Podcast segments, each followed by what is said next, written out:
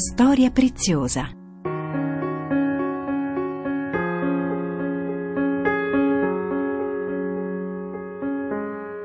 Catechesi di Don Fabio Rosini sul racconto della salvezza e i suoi tesori.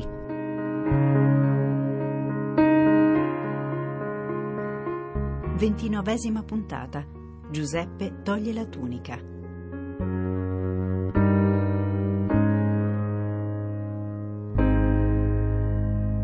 Un caro saluto da Monia Parente e ben ritrovati all'appuntamento settimanale con le catechesi di Don Fabio Rosini. Lascio subito a Don Fabio il microfono, noi ci ritroviamo in chiusura per un breve saluto.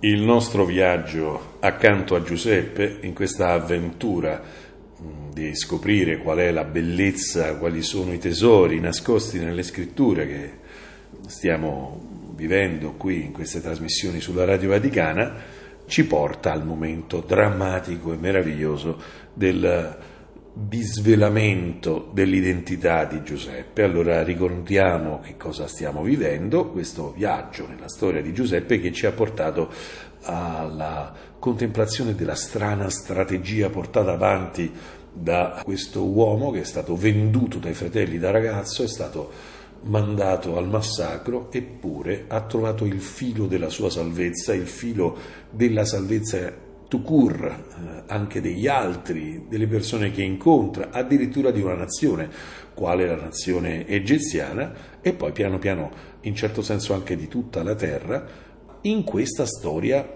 così tragica, così terribile. Ed ecco che c'è il discorso di Giuda Giuda è il fratello che ha deciso di venderlo, è quello che mitigando la prima decisione dei fratelli quando lo volevano uccidere, ci si apre a qualcosa di un po' meno violento, decide di dare via a dei mercanti questo fratellino piccolo.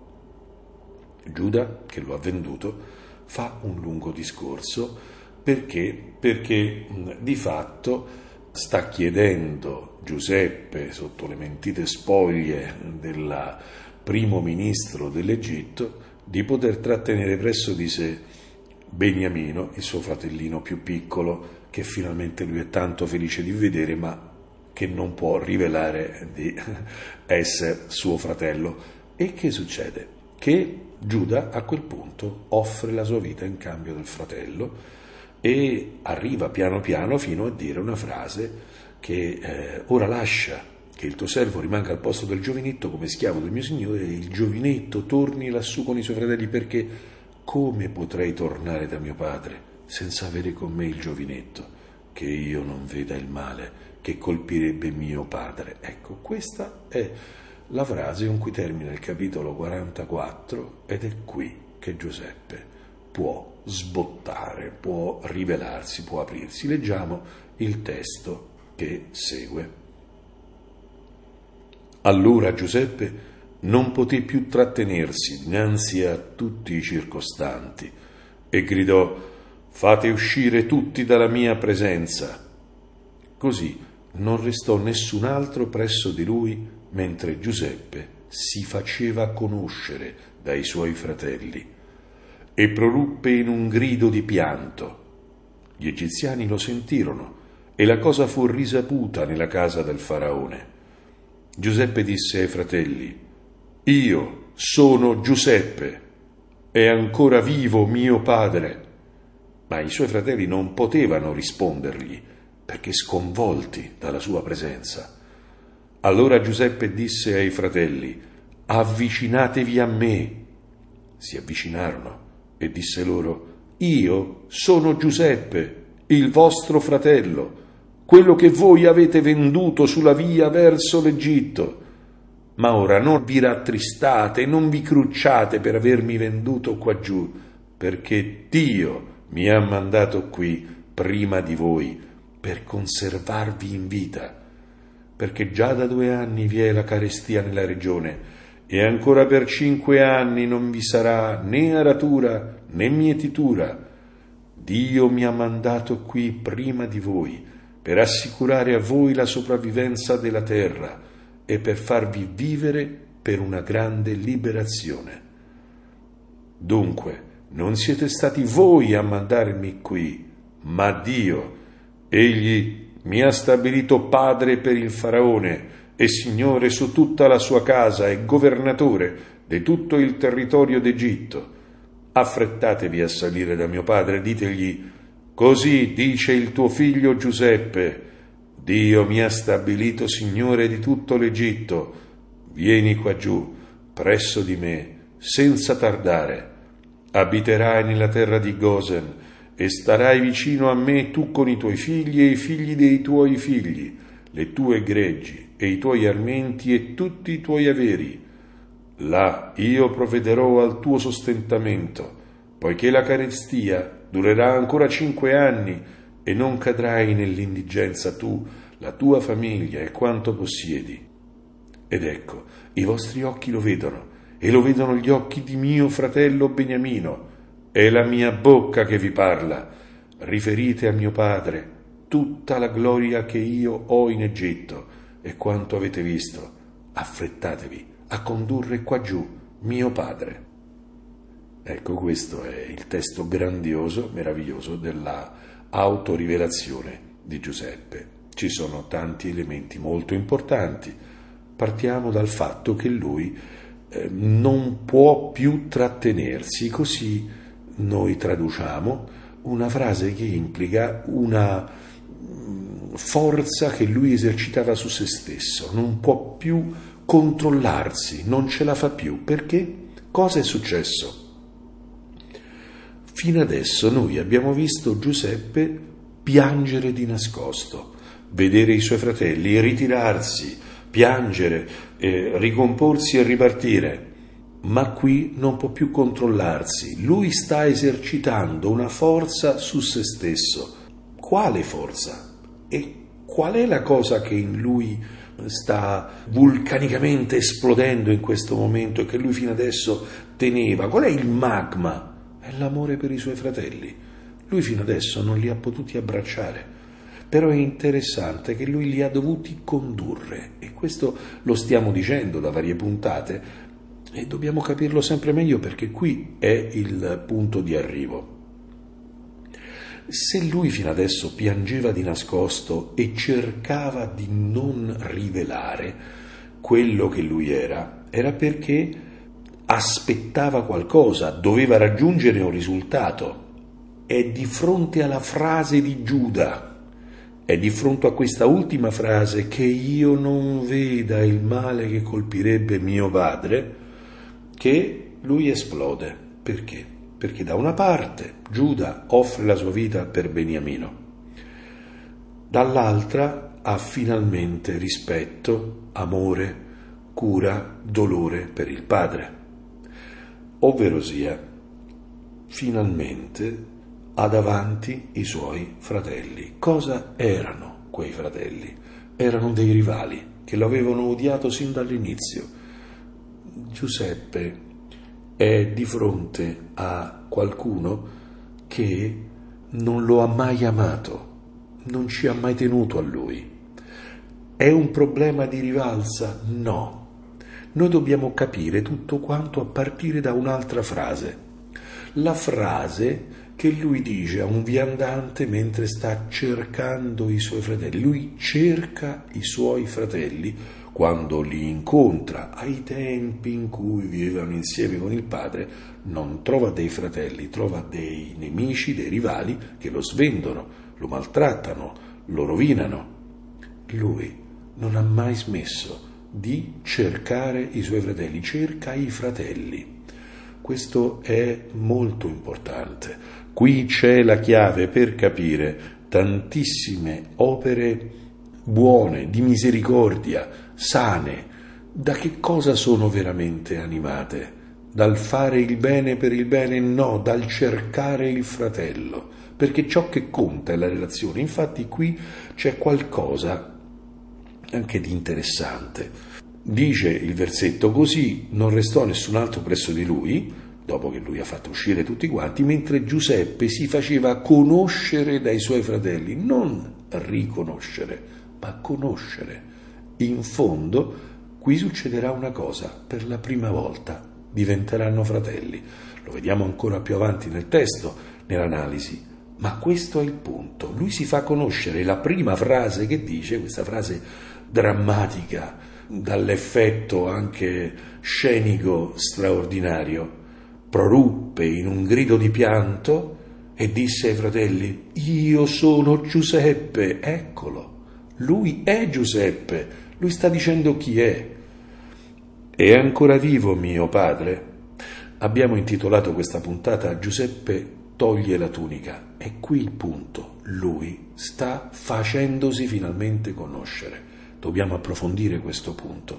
Ma questo è il momento in cui lui finalmente può essere quello che è il loro fratello. Fin qui non erano pronti. Lui cercava i suoi fratelli e cerca il cuore dei fratelli e quando Giuda parla da fratello, Giuseppe può essere il loro fratello quello che lui è sempre stato e in certo senso per la prima volta lui non ha più bisogno che un altro gli dia la tunica, toglie la tunica nel senso che la tunica perde di valore, lui è se stesso, ha trovato finalmente la relazione con i suoi fratelli e qui può finalmente diventare la persona che è.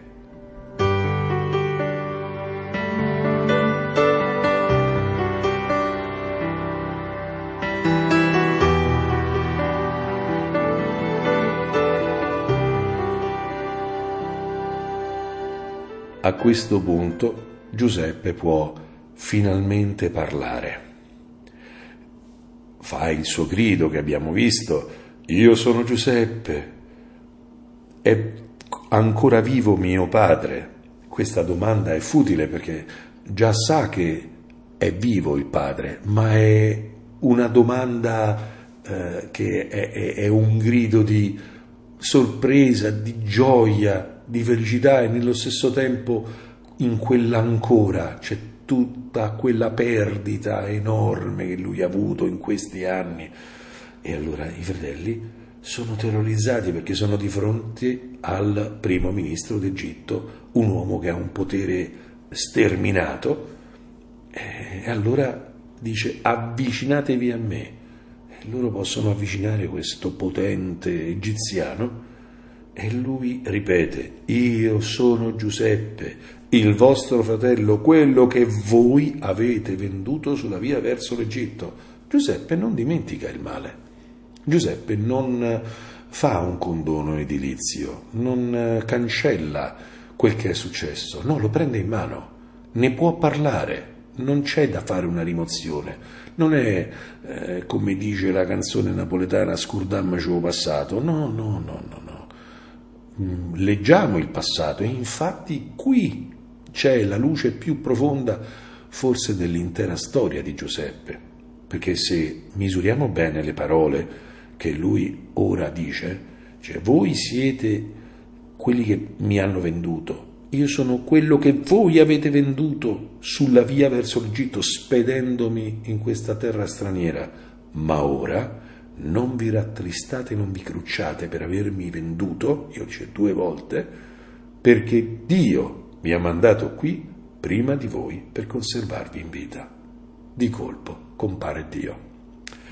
La chiave di questa riconciliazione, la chiave della grazia del loro incontro è che tutta questa opera, intessuta con i fili della loro invidia, del male, della schiavitù che Giuseppe ha vissuto, della prigionia, delle ingiustizie patite.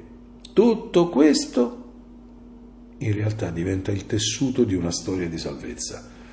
E questa luce è la luce della storia di Giuseppe, una storia che è tragica, devastante eppure provvidenziale, che conduce al piano di Dio. Dio mi ha mandato qui prima di voi. Da due anni vi è la carestia e ancora per cinque anni non vi sarà né aratura né mietitura, dice Giuseppe. Dio mi ha mandato qui prima di voi. E due, ripete la seconda volta, per assicurare a voi la sopravvivenza nella terra per farvi vivere una grande liberazione. Addirittura qui si ipotizza, si mm, prevede qualcosa che succederà 400 anni dopo, la liberazione, la Pasqua. Dio porta avanti un piano e quello che è eh, successo e succede in Giuseppe, cioè che ha vissuto una oppressione che si è risolta in una grande gloria, lo vivrà in un tempo molto più esteso il popolo di Israele che vivrà una grandissima oppressione che si risolverà nella gloria del popolo, che è la Pasqua, che è la liberazione e via fino alla conquista della famosa terra promessa. Di fatto Dio porta avanti il suo piano. I sogni di Giuseppe erano veri e la storia è una storia di salvezza. Era tutto per salvarsi. Dio ha permesso tutto questo guazzabuglio perché dunque non siete stati voi, dice ancora eh, Giuseppe, ma Dio. Egli mi ha stabilito padre per il faraone e siamo la terza volta che ripete questo fatto. Egli mi ha stabilito padre per il faraone e signore su tutta la sua casa e governatore di tutto il territorio d'Egitto. Affrettatevi a salire da mio padre, ditegli, così dice il tuo figlio Giuseppe, Dio mi ha stabilito Signore di tutto l'Egitto quattro volte. Ovvero sia, questa cosa viene gridata da questo testo, la storia la conduce la provvidenza anche se noi uomini ci perdiamo mille volte e facciamo le nostre cose storte. Tutto quanto poi è nelle mani di Dio. Questa è l'intuizione dell'invisibile mano che conduce i fatti pur senza togliere quello che è la nostra responsabilità e la nostra libertà. Infatti Giuseppe non dice questa cosa il primo giorno che li incontra e per tutto questo c'è un motivo ben preciso. Giuseppe non dice Oh, siete arrivati benissimo, allora siccome io sono qui, sono il potente, portatemi mio padre, mi sono rivelato, sarete tutti tranquilli, starete con me. No, perché loro devono liberarsi del loro errore. E liberarsi del loro errore non è semplicemente essere perdonati, ma cambiare cuore. Perché il perdono di Dio nei nostri confronti non è un perdono sentimentale, cioè non è che Dio ci perdona, ma questo, diciamo così, resta in lui, nella sua natura amorevole. No, il suo amore è potente, eterna è la sua misericordia, è potente è la sua tenerezza, ovvero sia ha il potere di portarci fuori dal male che abbiamo uh, commesso e di cui siamo perdonati. Ecco, così Giuseppe porta avanti il disegno che richiede questi anni, perché non fu una settimana, furono anni di pedagogia per portare i suoi fratelli fuori dall'inganno. Come abbiamo già detto, e qui è il punto. Noi ascoltiamo questo testo e siamo di fronte a questa figura magnifica, meravigliosa di Giuseppe, il quale in realtà, tutto sommato, conosce anche una sua propria trasformazione in questo momento, perché in questo momento lui avrà una sintesi, sarà tutto ciò che lui è stato nel suo passato. In questo momento lui si fa conoscere perché di fatto, fino in fondo, lui stesso diventa completamente autentico. Chiariamoci. In questo momento, come abbiamo già detto, Giuseppe definisce che è a partire dalla sua propria iniziativa ed è la prima volta che nessuno gli mette una veste addosso. Lui toglie la veste di primo ministro tenendosela addosso in certo senso, perché alla fine lui è sia Giuseppe sia il primo ministro, è tutta la sua storia, è tutto il suo passato, perché la redenzione non è una rimozione, ancora una volta. La redenzione è l'illuminazione di tutto quello che c'è stato in noi di non luminoso e che finalmente diventa come dice San Paolo, tutto ciò che viene alla luce diventa luce. Ecco, ed è Dio la luce su tutto, ed è Dio che gli fa fare questa sintesi della sua storia e lo fa diventare quel che lui era destinato ad essere e che dobbiamo vedere nell'ultima parte di questa trasmissione.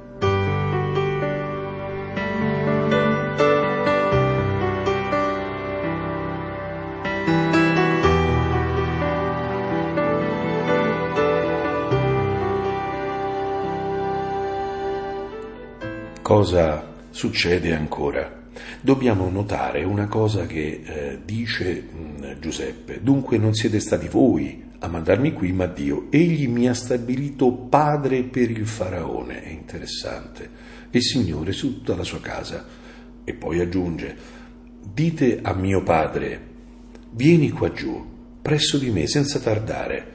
Abiterai nella terra di Gosen e starai vicino a me con tutti i tuoi figli. E io provvederò al tuo sostentamento è l'atto tipico del padre, ovvero sia Giuseppe, figlio prediletto, servo prediletto, prigioniero prediletto, lettore di sogni prediletto, è diventato padre del faraone, padre di suo padre. È l'adulto, è colui che dalla sua storia, dal suo dolore, da tutto ciò che ha patito, ha tratto fuori la capacità di occuparsi di qualcun altro. E questa è la cosa grande e meravigliosa di Giuseppe. Lui in questo momento si pone come colui che difende la vita del padre. E allora avviene che in questo momento c'è un particolare, non possiamo mancare di leggere. Lui fa tutto questo discorso, Ecco, i vostri occhi lo vedono e gli occhi di mio fratello Beniamino mi vedono, è la mia bocca che vi parla. Riferite a mio padre tutta la gloria che io ho rincetto e quanto avete visto. Affrettatevi a condurre qua giù mio padre. E a questo punto avviene quello che consegue. Ascoltiamo il testo perché questo brano va ascoltato con le sue particolarità. Allora egli si gettò al collo di suo fratello Beniamino e pianse anche Beniamino piangeva, stretto al suo collo. Poi baciò tutti i fratelli e pianse. Dopo i suoi fratelli si misero a conversare con lui. Ecco, questi due versetti vanno presi con la loro importanza. Lui si getta al collo di suo fratello Beniamino e poi bacia tutti i suoi fratelli e piange ed è qui il punto. Dopo i suoi fratelli si misero a conversare con lui, sono loro che parlano con lui. Non lo avevano mai fatto. Quando lui era un ragazzo, non gli parlavano mai con amore. È la prima volta che parlano da fratelli. Qui veramente Giuseppe ha trovato i suoi fratelli. Dopo tutti questi anni, quel giorno il padre lo aveva mandato a cercare i suoi fratelli, adesso li ha trovati. Parlano affettuosamente fra di loro. In fondo la solitudine di Giuseppe finisce qui. E quel che va notato è che il faraone viene a sapere questa cosa, non leggiamo il testo, e dice ma ospitiamo tuo padre, ha talmente tanta gratitudine il faraone che vuole disporre una grande accoglienza e allora loro vanno a prendere il padre ma è interessante che mentre stanno partendo Giuseppe congeda i fratelli e mentre partivano disse loro non litigate durante il viaggio, addirittura l'accento è materno, non litigate durante il viaggio, non litigate, siete fratelli, sono vostro fratello, è arrivata la saggezza, quel che conta veramente nella vita è volersi bene e trovare i fratelli.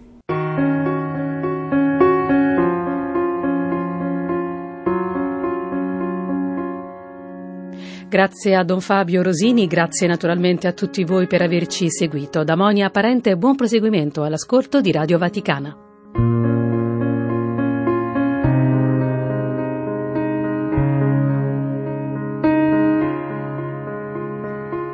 La storia preziosa. Catechesi di Don Fabio Rosini sul racconto della salvezza e i suoi tesori.